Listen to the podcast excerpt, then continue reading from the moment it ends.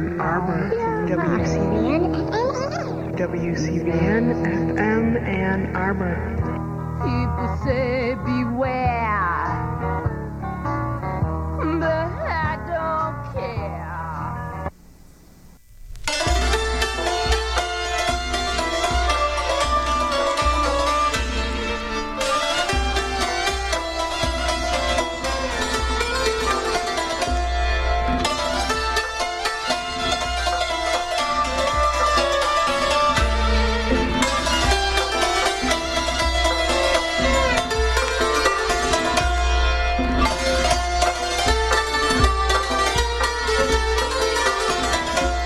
Afternoon. I'm T. Hetzel. You've got Living Writers on WCBN FM Ann Arbor. And today I'm so happy to have Juan Cole here in the studio. Welcome, Juan. Thanks so much, T. We're going to be talking about Juan's book, Engaging the Muslim World, his latest book. Um, one of many writings that we're going to be talking about um, here to come. Uh, and to kick off, I will read Juan's short bio in the back of Engaging the Muslim World, um, out this year with Palgrave Macmillan. Juan Cole, internationally respected historian and celebrated blogger of Informed Comment, is the Richard P. Mitchell Professor of History at the University of Michigan. That's right, right here, folks. He has written numerous books, including Sacred Space and Holy War and Napoleon's Egypt. He lives in Ann Arbor, Michigan. And you might want to, if you're around your computer, go check out the website too while you're listening to us, juancole.com. So, again, welcome, Juan. Well, thank it's you. great to have you here in the Art Fair week. You braved it on your bicycle. well, the very best way. yeah, there's no taking an auto through this, really, is there? There are no No. cars, and um, and you were already on campus for a luncheon Yes, to do with energy. right. Well, the university is thinking seriously about uh, energy issues and getting faculty across the disciplines, uh, not just the engineers, but uh, the social scientists and uh, and others, to think about mm, energy issues going forward, public policy, and uh, and so forth. And you spend a lot of your time thinking about energy issues and, and oil and natural gas in particular because of your s- your your specialty in the Middle East and and uh, history, religion, uh, oil, Yeah, the, tri- sure. the great tr- trio. If you're uh, interested in the modern history of the Middle East, uh, hydrocarbons are pretty central to it. And and you've been um, well, not to think about your carbon imprint, but you've actually been doing a lot of touring for this book, engaging the Muslim world, and going on a lot of TV uh, talk shows, uh, radio. Um, so no stranger to that. Um, and you were recently on Charlie Rose. Uh, Yes. Yes. And Yes. and uh, you you were on with another like a famous. Uh, Romance. designer, a designer, Or a yes. designer. I, uh, well, it's a it's a funny thing when you get involved in television as a public intellectual. Uh, you get thrown in with people. So uh, the first time I was on Charlie Rose, uh, I met uh, Shimon Peres, the uh, current president of Israel, in the green room, and shook his hand. And then more recently, I was on, and I met um, Valentino, the the the, desi- the fashion designer. And so, um, yes, it's a whole different world than uh, than just teaching in in Angell Hall. exactly. Yeah, we could, and you were recently also on on the Colbert Report. Yes, yes. Uh, Stephen was very gracious. Uh, uh, he came in beforehand and introduced himself out of character, and uh, So what was that like? Seeing the was that off putting because you were sort of braced for the the Stephen in your face. Oh no, he, he's nice. Uh, he he he said, you know, do you know the show, Professor Cole? And I said, I said, you know, I'm a big fan. And uh, so he said, well, I'll just tell you the same thing I tell everybody else, which is, I play an enormous jerk. So just argue with me. so he primed you a bit on that. Yes. Did you get the Colbert bump then? Did the book? The Oh yes, Did, yes, yes. Did it spike in sales? It, it, it was the single uh, best spike in sales I had was off of the Colbert Report. Yeah. Really? Huh. So that's no lie No. when he's saying that. He's golden. Well, I wanted to mention Charlie Rose too because my mom is sitting out there with um, with Alex and Brian in the engineering studio, and and she first saw you there, and she was the the one that said, you know, you should really get get Juan Cole on the on the show. Oh, I so thanks see. for being Yes. here today. Yeah, well. and and talk, and wow. Well, let's talk a little bit about writing and and passion. Uh, let's maybe start with your your blog, um, because you you've been writing that for for years now, and um, but on a on a daily basis. I, I read your your last post, which was which was great. Um, uh, concerning um, Sotomayor and and her like the the ra- looking at some of the racism within our own uh, higher echelons of this court. yes, yes. Well, my point there was just that there's a lot of hypocrisy about race, and that uh, some of the Southern conservatives who are raking her over the coals were, were making excuses for previous judicial nominees that really did have a racist past, uh, and uh, that didn't seem to yeah didn't seem to bother them nearly so much. Look at what they overcame, Juan. Really, Yes. Right? yes. Well, you know, uh, Lindsey Graham the, uh, was saying that uh, if he had said what uh, Sotomayor is alleged to have said, uh, that that he would never be able to serve in public office, but that's not true. Strom Thurmond ran on a segregationist ticket in 1948, and he had a long career in the Senate. So, uh, a lot of things are being said that just are silly. and so it's good that you're one of the voices out there that are point that that takes the time to point out some of the inconsistencies and the downright silliness of it. Yeah, mostly my my weblog is is about Middle Eastern issues, and uh, I do a lot of translating and paraphrasing from the the press, Iraq, uh, Iran, Pakistan, and so forth. So I, you know, and it's analytical, but occasionally I do some punditry. Well, we'll keep it fun, right? Yeah.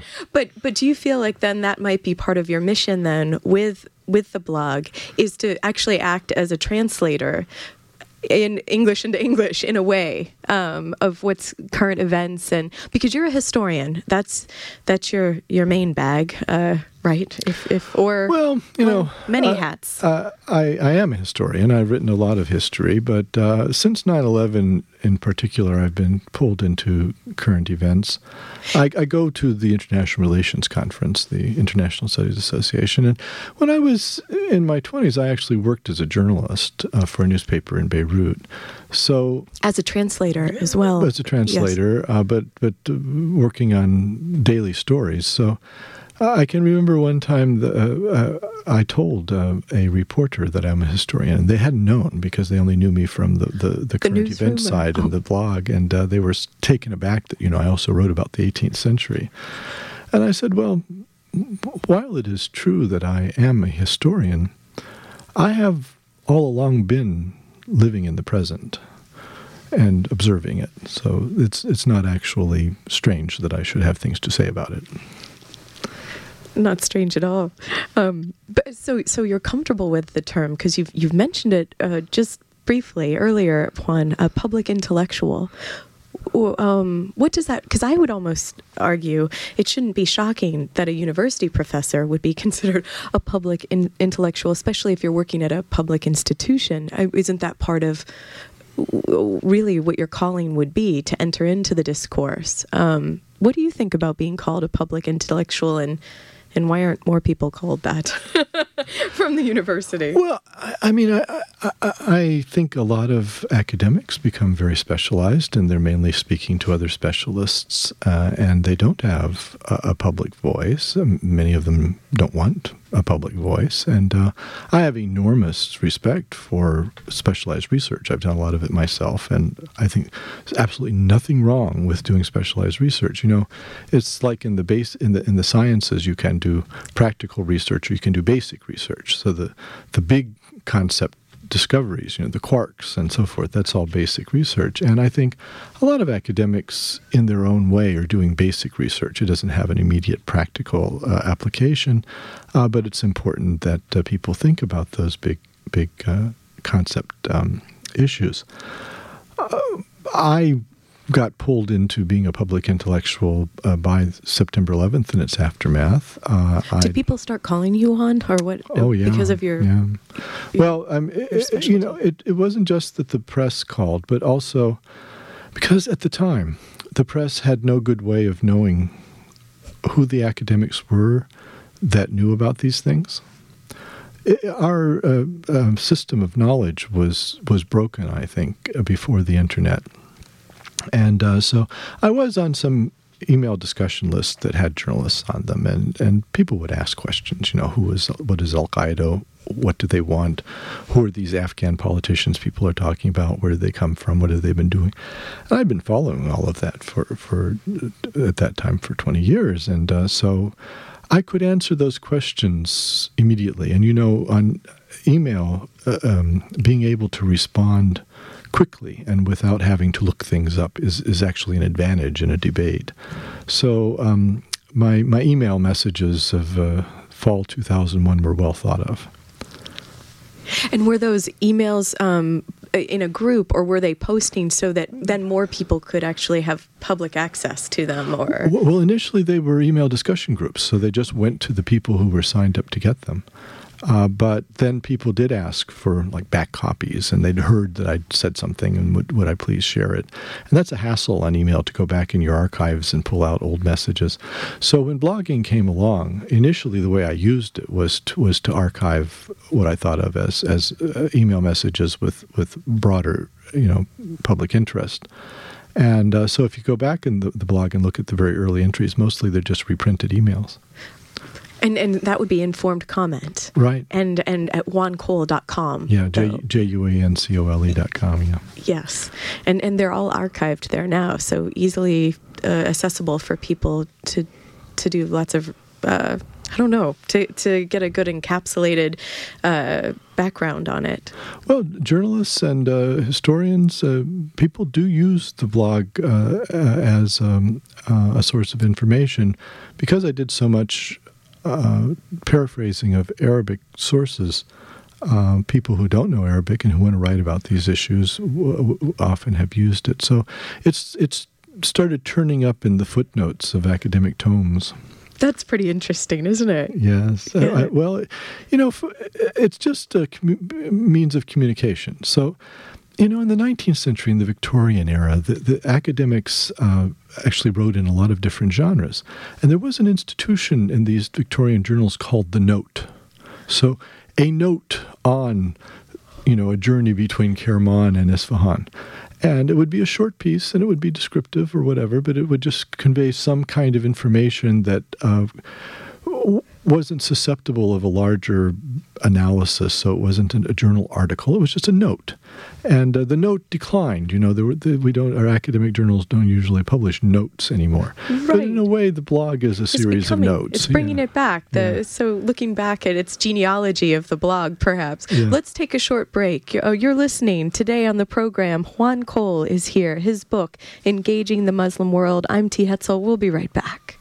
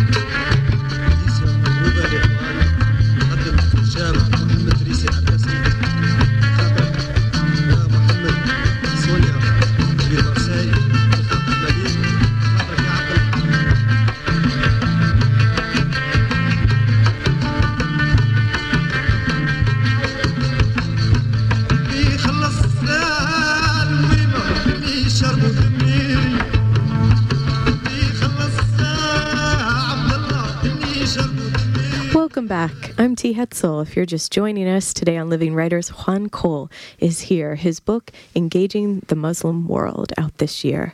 Um, Juan, let's uh, let's talk a little bit about the ideas of the book for a moment, and then maybe go to your the nitty gritty of of writing and uh, going into that a bit. Um, the term Islam anxiety and um, America anxiety. I guess it's it's partner in the balance. Could you tell us a little bit about that? I've been very alarmed by the opinion polling that's been done uh, of the American public and uh, the way in which it's revealing severe anxieties um, about Islam. And Muslims, um, a quarter of Americans say they wouldn't want to live next to a Muslim. Uh, over 50% question the loyalty to their country of American Muslims.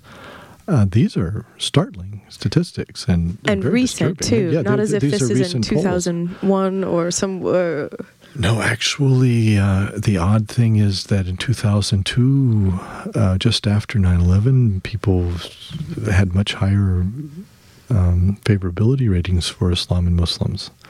Uh, I think.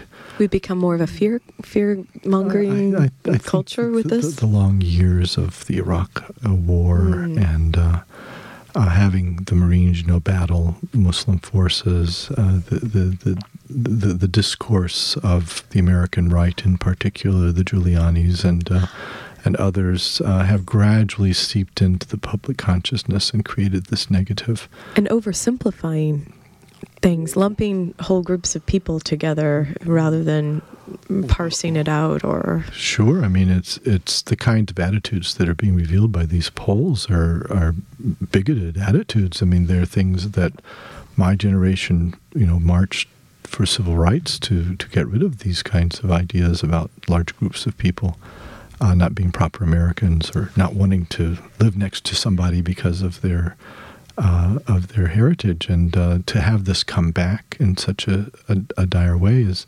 very disturbing. And you know, actually, the American Muslim community is remarkably well integrated in the United States. Uh, they are disproportionately well off. Uh, m- most Americans would be doing very well for themselves if they can manage to live next to a Muslim uh, on the whole and by and large, because a lot of them are physicians and scientists and uh, and so forth. And it's the way the America, you know, uh, ninety percent of, of um, American Muslims are first or second generation immigrants, and the way the immigration has worked is that uh, it's easier to come to the United States if you have a skill. Uh, that's not already represented, or you know that you have a skill that, that is needed, and so physicians and teachers and, and so forth had, had an easier time coming and uh, relatively few working class people came to the United States from the Middle East. They they would have tended to go to Europe.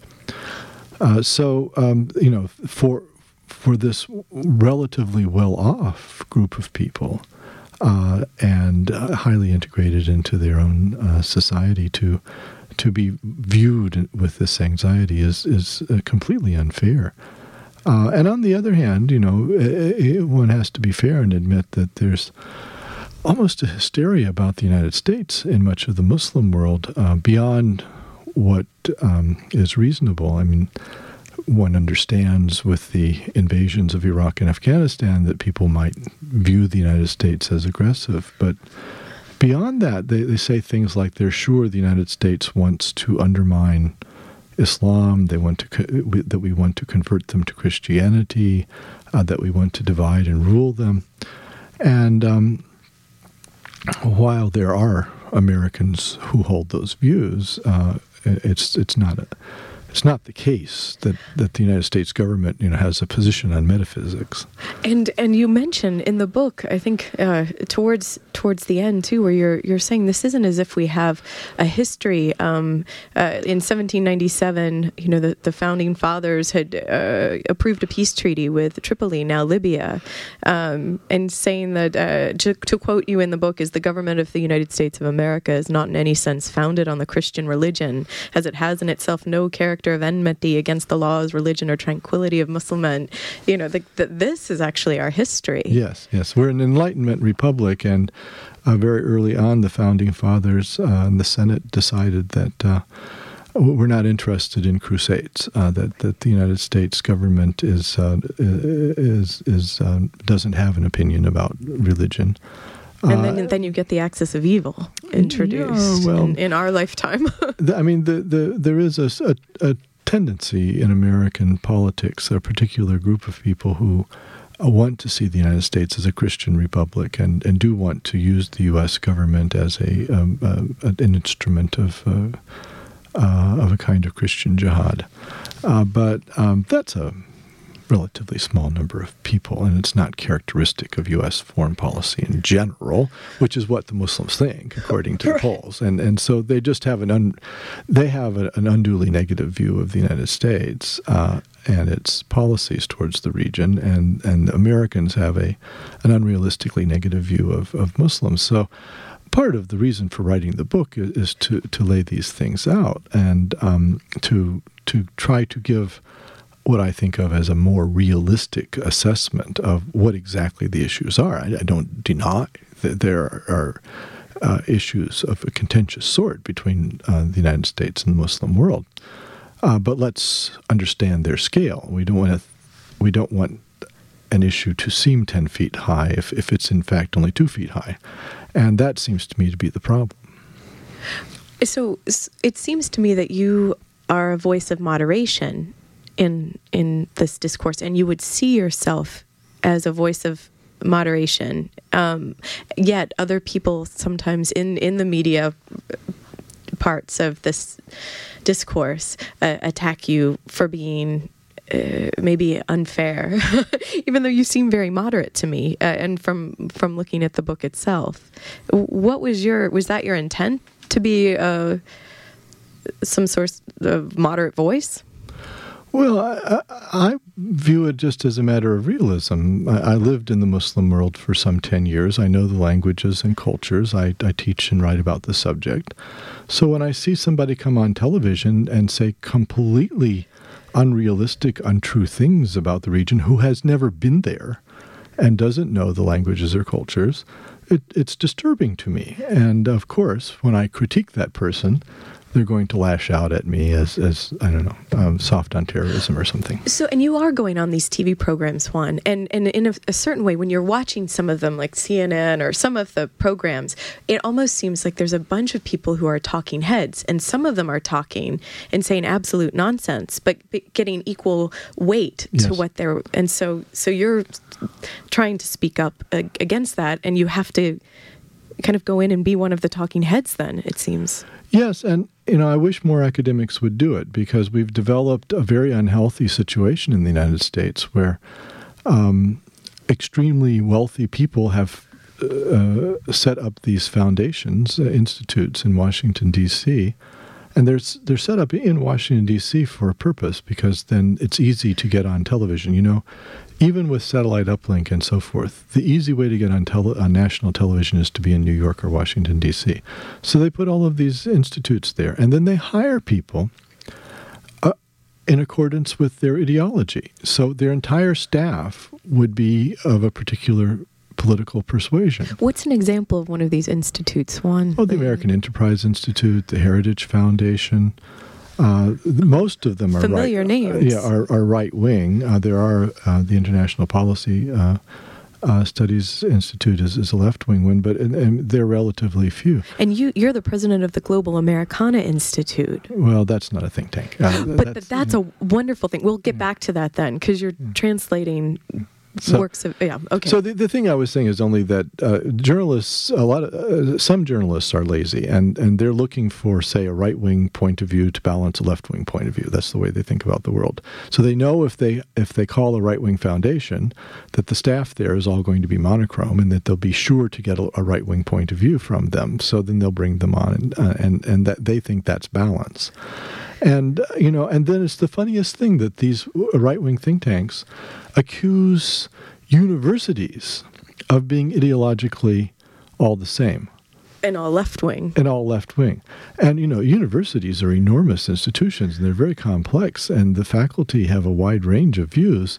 So it, it's, uh, and, and we don't hire in accordance with ideology, whereas they do. The people who are making this charge have all been hired in accordance with their ideology. So it's, uh, it, it's, it's hypocritical very very funny except it's serious yeah and then it's been proven by uh, people who study media that the think tanks provide a disproportionate uh, proportion of the um, of the of the talking heads so uh, the universities are being cut out of the national discourse. And what are the, the credentials of these people, too, often? Is it? Well, many of them have credentials of one sort or another, but um, uh, typically they're, they're not specialists. So, you know, you, you get people who have a PhD in, in, in international relations who are then called upon to be Middle East experts. Well, they may not be Middle East experts just because they know IR theory doesn't mean that it travels everywhere.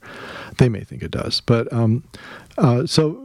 Uh, or, or you know, the funny thing was after 9/11, is the journalists started calling me and they said, uh, "We understand you're a terrorism expert."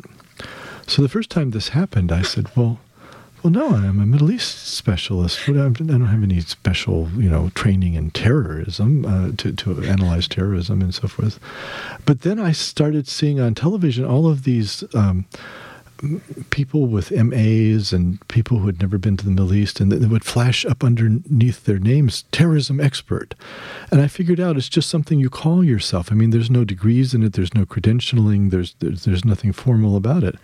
But so, would you need to know how to build a bomb or no, how to defuse no. one? Or well, well, I mean, well yeah, I mean, more, uh. presumably you'd be you, would be good at at, uh, at counterterrorism. But um, so the next time the journalist called and said, "We understand you're a terrorism expert," I said, "Oh yeah, sure, I'm sure." I mean, yeah, right. Yeah. Oh dear. Well, you're very brave to get in there. Um, and and your wife, she she translates Urdu poetry. Yes. Um, and and you had a when you were um, a young man in your, your early college days, I think you were interested and and did some writing and translating for Khalil Gibran. Uh, well, I, I, translated three books by Khalil Gibran, the the uh, the Lebanese American writer, um, and um, what I found was that Gibran, you know, became famous because um, in his 20s he began writing in English. So the Prophet, the, the sort of well-known works, uh, were uh, they may have had some Arabic behind them, but they, they were written by him in English. But before he became popular in English, he had written a lot of prose poems for the American expatriate Arabic press. There were several Arabic newspapers in New York in the early 20th century, uh, and he would write for them. After his death, he died. He died young uh, in 1931.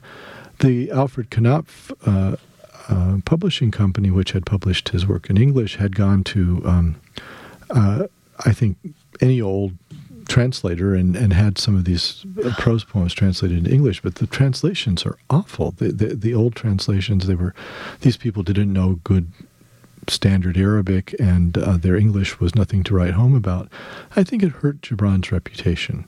So I thought it was important uh, that he's a, a, world figure in literature that uh, that I, I translate him properly. And did you revisit? Was the Prophet also included in that horrible translations? Or no, because there's no uh, original Arabic of it. Oh, right, because he wrote it in he, English. He wrote it in English. Yes, you did say that. I okay. did find some passages in Arabic that might have been a foundation, but there's nothing nothing that you could do as a translation. Oh, that's really that's interesting. We're going to take a short break, and then we'll be back. You're listening to Living Writers. I'm T. Hetzel. Today on Living Writers, Engaging the Muslim World, Juan Cole on WCBN FM Ann Arbor. We'll be back.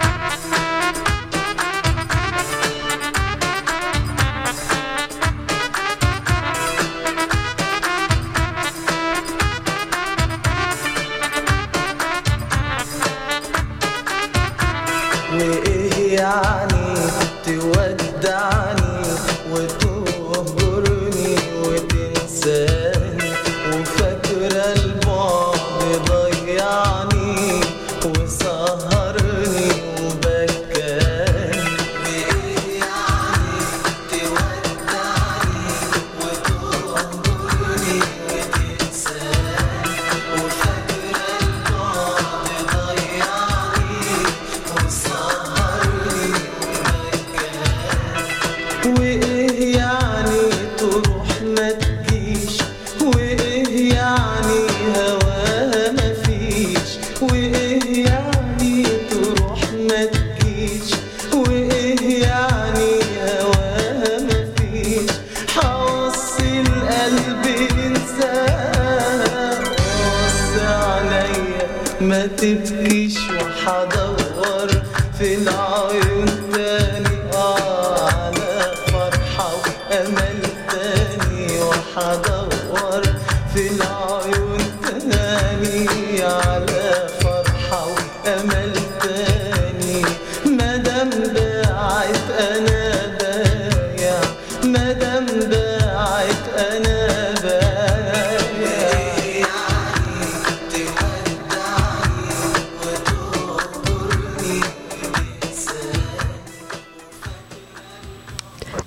WCBN FM Ann Arbor. I'm T. Hetzel. Today, Juan Cole, Engaging the Muslim World, his latest book. Um, actually, Juan, um, when you were writing this, what was the who was the audience you were envisioning in the because you know as a writer, right, audience changes everything. Um, so who who did you want to to reach? Right. So the book is not written for other Middle East experts. Uh, it's it's written for the, uh, the general public. I mean, um, and it it's it's the same audience as the audience for the weblog. Uh, I'm pe- journalists read it, uh, government people read it, students read it, uh, the general public reads it. People with relatives posted to uh, Iraq or Afghanistan read it. Uh, so it's a very wide cross section. And a welcoming book. You use also personal experience in it. Uh, uh, so so it's not something that's meant to be an academic tome or. No, it it um, it does. theory. Yeah, it, it does have a lot of analysis in it, but I tried to sugarcoat it as much as I could with anecdote and uh, um, and and uh, uh, just good writing, clear writing. Uh, I think.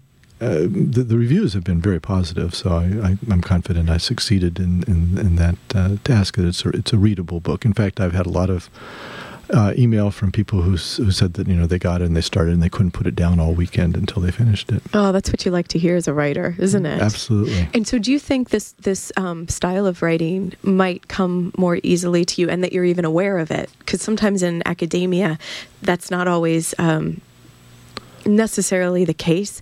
But your your background as a journalist, perhaps, or Oh, sure. Uh, uh, journalism uh, was very important uh, for my writing style, and um, the the other thing is, as you say, audience is very important because a genre is really a set of audience expectations. Uh, if if you think that I'm I've written a, a mystery novel, and you, you read it as a mystery novel, you know, and and if it- it's, uh, sometimes postmodern writers will play with your expectations, but so this this book uh, was was not written for uh, for academics per se, although I think most academics w- would learn things from it. It you know, academics value abstract analysis and reasoning.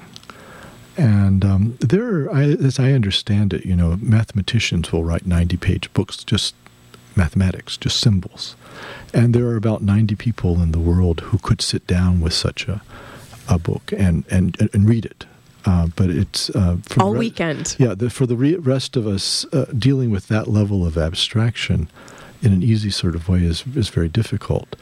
Uh, so, but that's what I think academics really value is is, is the abstract reasoning, and um, most people can't deal with it and and want something much more concrete and, as you say, personal. Um, I think there's a way of of achieving an academic kind of analysis, an abstract analysis, and then weaving it in uh, to a narrative, to a set of anecdotes, uh, to give concrete examples, And using clear language. and using clear language. Yeah. Well, you know, uh, people complain about jargon in academia, and, and sometimes it is excessive, but a lot of times the reason for the jargon being there is that precisely that people are attempting to create a language that would allow them to express these abstract con- uh, concepts. So you, you know, you got, you got a philosopher like Heidegger.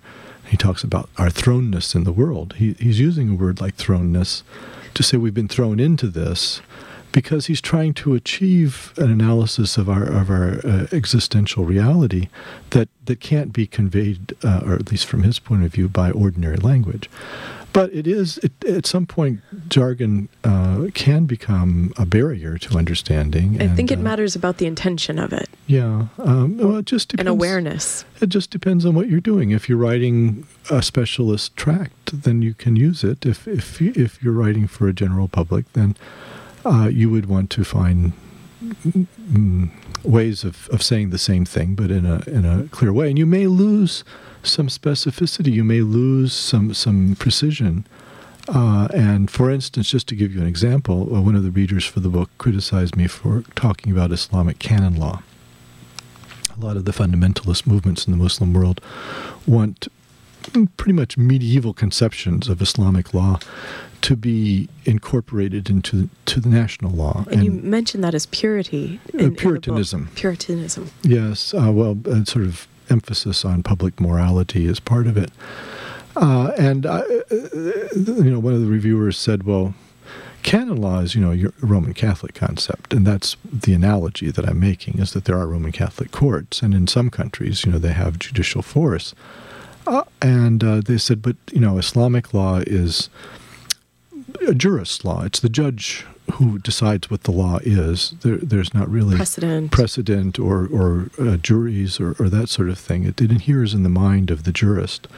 Uh, and of course, he's working from the, the, the Quran and the sacred text. Uh, so they said, you know, that's not very much like canon law, which is codified and, you know, has this more bureaucratic element to it. And Islamic law is not mostly bureaucratic. And um, uh, and that's right. I mean, the, the criticism is fair. On the other hand, I felt that um, it would convey something to a Western reader uh, to understand that what Muslims want are, are, are Muslim uh, law courts that base themselves on a religious law of the tradition rather than on secular legislated law or, or law drawn from European codes, which is often the case. And I thought calling it Islamic canon law would, would, would convey that better. So it's it's not. Is that something then you would throw like a, a, footnote in or so, or now you, or is that something that someone took issue with you? Uh, well, it was a it was a referee who took. And the book was refereed uh, by academics, and and so they said, well, you know, that's that's not not um, precise, and I. My response would be, I'm not trying to be precise. I'm, I'm trying to convey something. To connect yeah. in some way. Um, is that is that a common term too, Juan? The refereed? Because I immediately pictured um, some academics in, in like the yeah. striped uniform, which is wrong. It's, it's, a term. It's a term of art in academia. Okay. We, we say that a journal article uh, is refereed. We mean by that that it's it's submitted to an editor, and the editor then will send it out to other experts in the field, having taken off the author's name and then we'll ask them to to, uh, to give them two or three pages on on the article whether it should be published, what its strengths and, and weaknesses are, and that would be sent to the author also without the reviewer's name. Uh, so that person would be a referee, and the article having been improved in this anonymous way, it's called double blind refereeing because neither side knows who the other is. Um, is that helpful for the writing process, or, or the, more for the thinking oh, process? Sure, or? sure, both. It, yeah. it, uh, it's a way of improving the piece by showing it to other experts. It's also a way of weeding out uh, academic scholarship that uh, just doesn't meet a certain standard. So if, if the other experts uh, agree that there's something valuable here, that it's an advance in the field, then it's worth publishing it. If if they come back and say, well, this has all been said before, or these you know statistics are being used incorrectly or whatever, then you then you would decline the article. So the gold standard in in academic publishing is double blind refereeing, and the referee is just uh, an, ac- an academic specialist in the same field who's who's re- reviewing the article before it's published. That does seem just. Then that seems like a fair a fair way of well, going about it, it. It is a wonderful system in so many ways, and I've been an, an editor of a major journal myself, and I've used it. Um, it can sometimes, however, tell against innovation or uh, big concepts. Uh, sometimes, if somebody's got an original idea and uh, they and they want to put it forward without a lot of detail, they couldn't get it past, you know, an academic referee who wants to see all of the little details and it's more interest in the, the trees than the forest and so forth. Uh, so, um, so then it would have to have a home in something not an academic journal, right? Right. But then, but you want that to be something that's thrown into the discourse of your own discipline. It would seem like, but anyway, well, it's a whole mire of great and interesting and frustrating things, I'm sure, with academic journals. Well, um, I, I, noticed in your book one of the things, very small details to talk about, you know, the trees in the forest, um, was that you had mentioned in Iraq earlier on in 1960, there was a General Qasim. Um, and the CIA had a had a plan, a, a, health alteration committee. Is this? I mean, it's. I know you said you like science fiction, but when I was reading through this, I thought, poisoned handkerchief.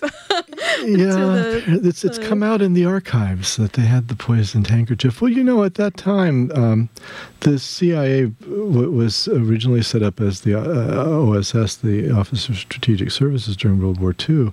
And they had been fighting Nazis, and they had been thinking, you know, how could you kill Hitler and, and so forth. So, So they had these things they wanted to try. yeah, after the war was over, then you had the Cold War, and, and they viewed the communists in same in the same light as you know as, as kind of left left Nazis, and so the question for them was, you know, how how uh, you know how could you get rid of a of a particularly troublesome, threatening leader?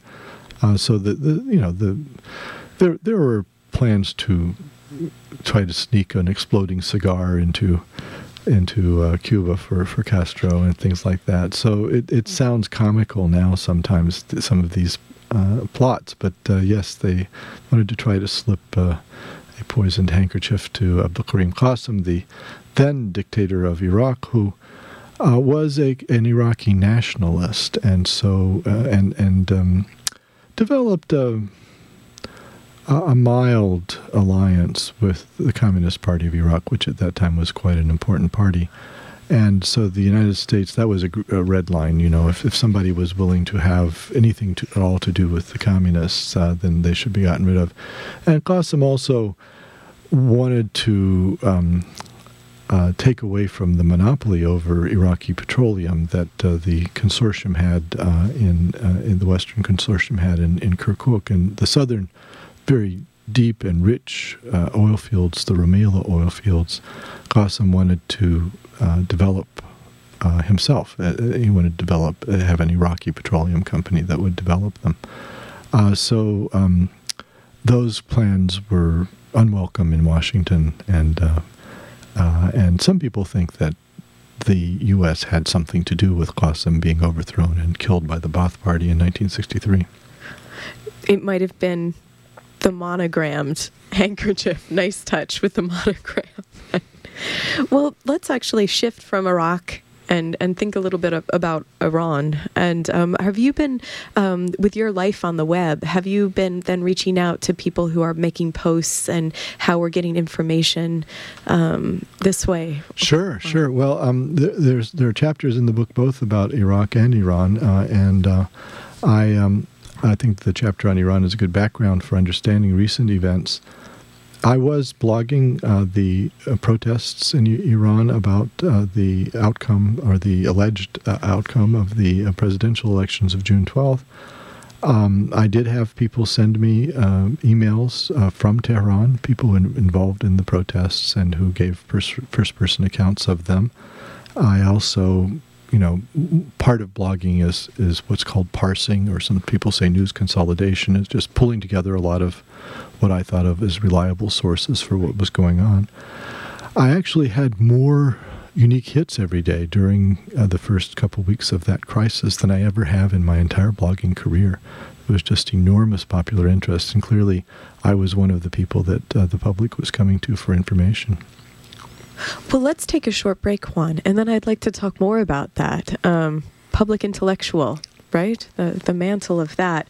Um, today on Living Writers, Juan Cole, his book, Engaging the Muslim World. Uh, we're going to take a short break, and we'll be right back.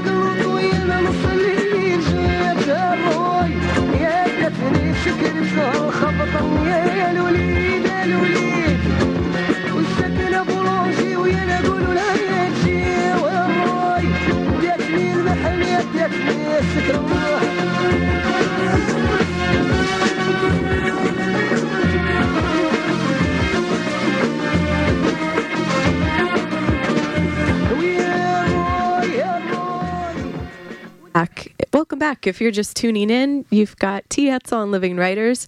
And today, very happy to have Juan Cole, professor of history here at the University of Michigan. So, no stranger to many of you probably out there listening. Um, and we were just getting into talking about Iran and um, and the presence of the importance of the web and communication. Um, so, Juan, what about these unique hits? And are you developing sort of? Are you emailing with people and uh, you know Sure. developing relationships? Well, because the blog is very widely known, uh, some some people who wanted to get the word out about something that had happened in, in Tehran would would send me what is essentially a submission, a, a, a, an eyewitness account of things, and uh, I would. Uh, I would know who the person was uh, typically, and um, would uh, would take out all of that identifying information and then then post it. Um, Was that a, to protect them? Yes, because they, they were in Tehran. They could have been arrested and tortured and so forth. I um So they must have really trusted you, Juan, with yes this yes well information and you know I didn't get to where I am by being indiscreet uh, and uh, uh, so um, I, I I think I have a pretty good record in keeping keeping people's confidentiality.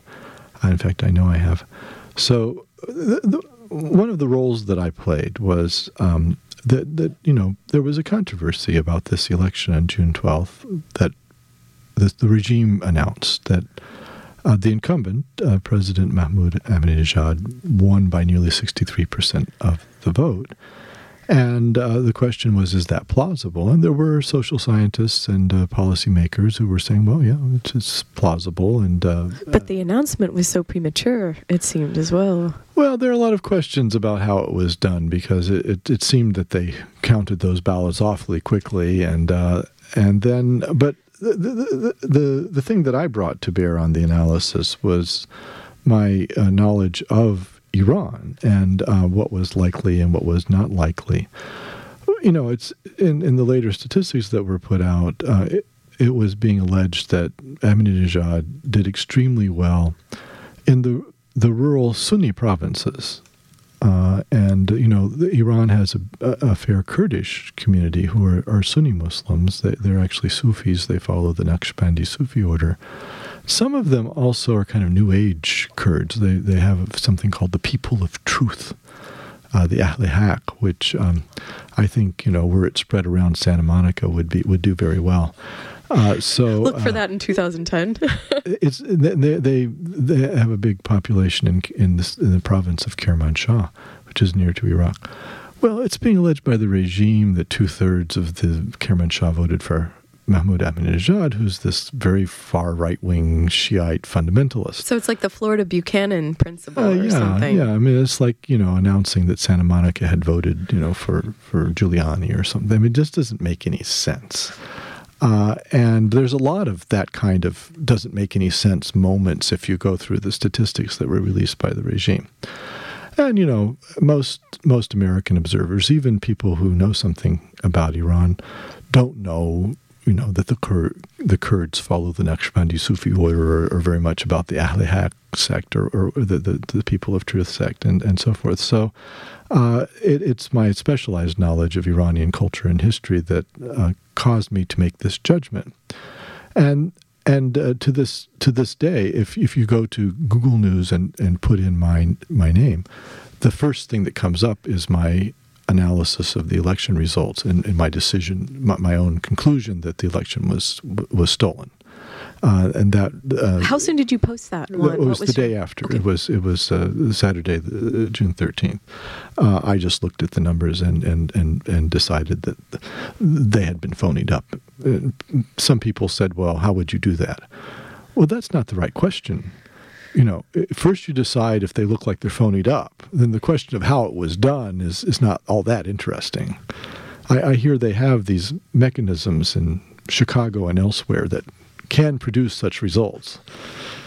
exactly. Yeah, not like our country is a stranger to any of those. Yes, yes. Um, so, so was that your way of making this posting one to talk about? So to sort of throw your hat in the ring and say, "Look, I'm someone who does have a specialized area of knowledge here, and so I'm going to put this out as in the world as a posting." on- Yes, sure. And and this is a role that I've been playing for so long that people expected of me.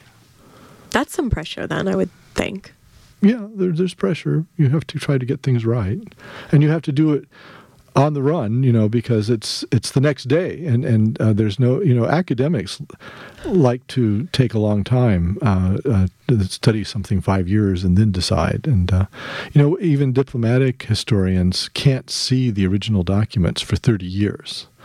So we'll know something serious about uh, decision making about the Iraq War from the original Bush Cheney memos, uh, you know, in 2039 or something.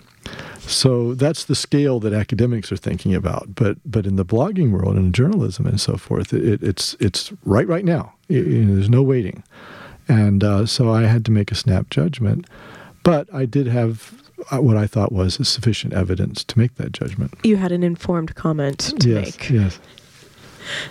Um, and so, how is this changing then, seeing your role as a, a professor of history, even, and as a writer? Because you're you're you're you must be sort of trying to hold these many things together at once. This this um, maybe considered writing, and then this writing that's constantly pivoting on the current moment.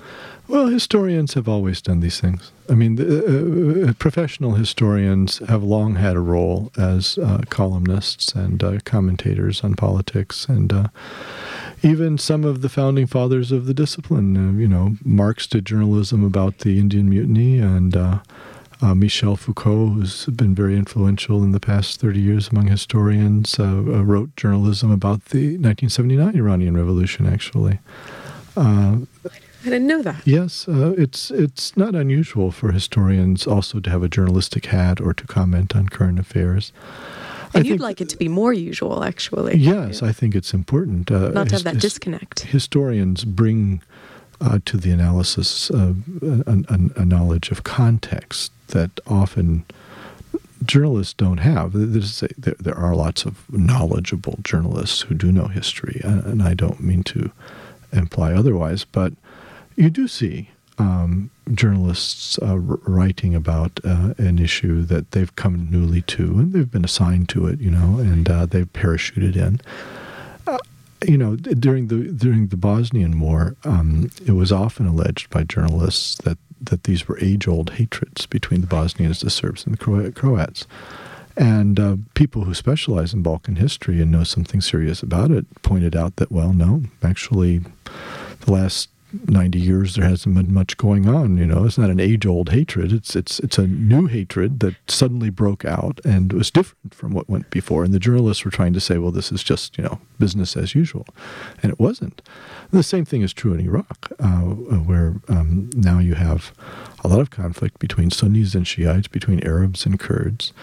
Uh, and the Sunni Shiite uh, conflict in Iraq uh, didn't typically um, inform 20th century politics. If you go back and read the Iraqi newspapers in the 40s, 50s, 60s, you know, there's nothing in it about Sunni Shiite violence. Uh, this is something that happened on a large scale. I mean, to some extent, you know, it began in the 1990s, but it was after the American overthrow of, of Saddam that the Sunnis and the Shiites began competing uh, in, a, in, in, a, a vacuum in a power. vacuum of power, and then they were drawn into this conflict by the vacuum of power. So it's the, the thing that historians bring to uh, these analyses is to know what's new and what's not new, uh, and uh, what's traditional and not what's not traditional. And and sometimes public commentators and journalists don't know those things. Um, with with the uh, with the the writing here too. Then what I I want to get a few moments of, of of writing in Juan, and there's so many things that I'd like to ask you, and I feel like our our clock is ticking away, unfortunately. Um, what are some of some of your philosophies on writing? Because writing is something that that you've you know held dear uh, with starting with journalism. And uh, tell us a few of those while we have the our closing moments. Yeah. Well of course there's different kinds of writing. And um, I'm I'm interested in in using literary technique for nonfiction.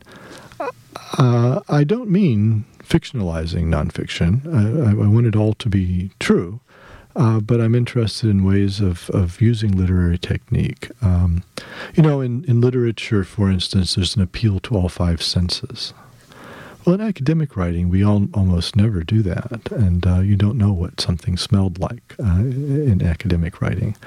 But there are occasions in which those kinds of literary techniques can be invoked to give a sense of verisimilitude, and especially for historical purposes. So, in my book on Napoleon's Egypt, I read the memoirs of the French officers, and they often were quite vivid in their description of how things looked, felt, smelled, and and and uh, um, were heard, and so forth. So um, I would uh, I would use those passages uh, which I think a lot of historians w- would just be interested in, in a narrative or in an analysis, and would see the uh, the more literary aspects of these memoirs as as inconsequential. Right, the fluff that could be pared Yeah. away. Yes, yes, Yeah. and so they wouldn't they wouldn't quote those passages, but. Uh, uh, But there I- seems to be a hunger for it because of historical novels, the the popularity, Sure, sure, right? sure, sure. Well, and, and in this case, it was all it was all in the memoirs. It was it was nonfiction, and uh, so rather than uh, leaving those passages aside, I, I would deliberately incorporate you know the, all five senses into the book, and uh, that's something that uh, professional historians tend tend not to do so much. Also, instead of having the conclusion of each chapter be analytical, which is what a typical academic historian would want to do, I tried to put the analysis in the in the narrative, and uh, a lot of the chapters are are, are deliberately uh, fashioned as cliffhangers. I was just going to say that as a joke one. I was No, like, and then of course you have the cliffhanger to get you to the next chapter. Yeah, yeah, no, I did. I, You I- I, did? put in cliffhangers. Uh, I would start a military campaign just before the chapter ended, so then you would have to open the next chapter to find out what happened. Nicely executed. Yes, and uh, so the academic historians, you know, are a little bit dubious about this kind of thing. But uh, I, I think that um, you know academics are in a position of, of of serving lots of different constituencies and doing lots of different kinds of writing. Uh, but that one of the kinds of writing that we should be doing is more literary. I also think it's very important uh, to pay attention to word choice and uh, to use the right word for the for the thing that you're trying to convey. And sometimes that's a literary word. Um, sometimes, uh, sometimes you get more mileage out of using a simple word, but sometimes the very best word for it is is a is a, is a more rare word. Is the exact highfalutin word. Yes, uh, I when I was um, one time I worked for a high school newspaper and uh, I uh, wrote an article and uh, the editor of it uh, there was there was an editorial advisor for the newspaper who was an old time you know gumshoe journalist and uh, he uh, I, I used the word lachrymose which means tearful and it's a Greek word. And uh, he didn't like that at all. Did he say He- getting teary eyed or? yeah, he he he said, "Son, that's a twenty-five cent word. You use two dime words, and I'll give you five cents change." Uh, but um, you know, uh, he he he's right. You know, in a newspaper article, maybe that's that's not the right word, but th- there are situations in which a word like nac- lachrymose, which has been used in literature and which has certain connotations, uh, because of certain how it's been- gravity yeah, to and it. certain gravity is is the right word. So I, I think often, ironically enough, academic writing is is often done under a lot of pressure because uh, you know you, you're invited to a conference and you have to get up a conference paper or there's a deadline for a journal submission or whatever we, we think about academic writing as leisurely but often it's not often it's it's slapdash and so it doesn't give us the uh, the leisure to uh, to think seriously about the word choice. But I, th- I think it's something that as we revise and, and, and as we um, polish our prose, that we, we should pay a lot of attention to. Have you, because it, it makes me think of cultural anthropology, where there's the movement to bring the, the anthropologist. Uh, Ruth Behar here at the university is, is active in this front. Have you ever spoken to her about these ideas of making your history more literary? Uh, any Yeah. Well, I know Ruth's work and I know her. Uh, it's been influential for me. I think historians would resist putting themselves in at the heart of the story in the way that anthropologists sometimes do, uh, and uh, I think the, the the norms of academic his, history are that we're trying to be objective, uh, and so it's it's it's very transgressive to put yourself in the heart of the story. But thank goodness for blogs like informed comment. Well, uh, I think blogging is very personal, and uh, and a good blog uh, shows a lot of personality. It has a firm voice, in a literary sense, a voice, and also. I think you get a lot of a mileage by having a little bit of attitude. And and here, thank you so much for being on the program uh, with all your attitude, Juan Cole. Thank you very much, T.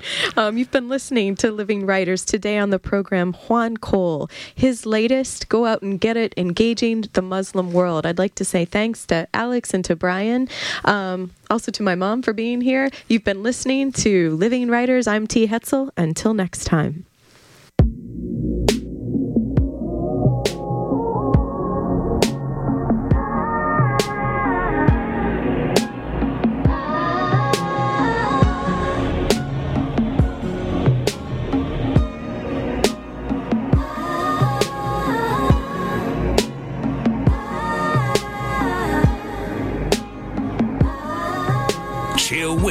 You gotta love it.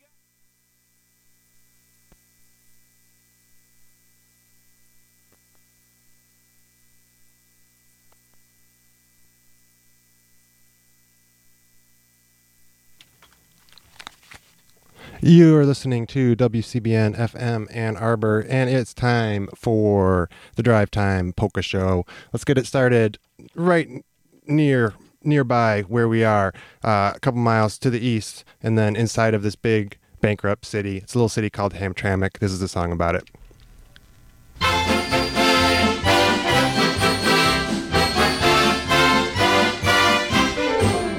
There's a city called Hamtramck that really is dynamic. The people there have put it on the map.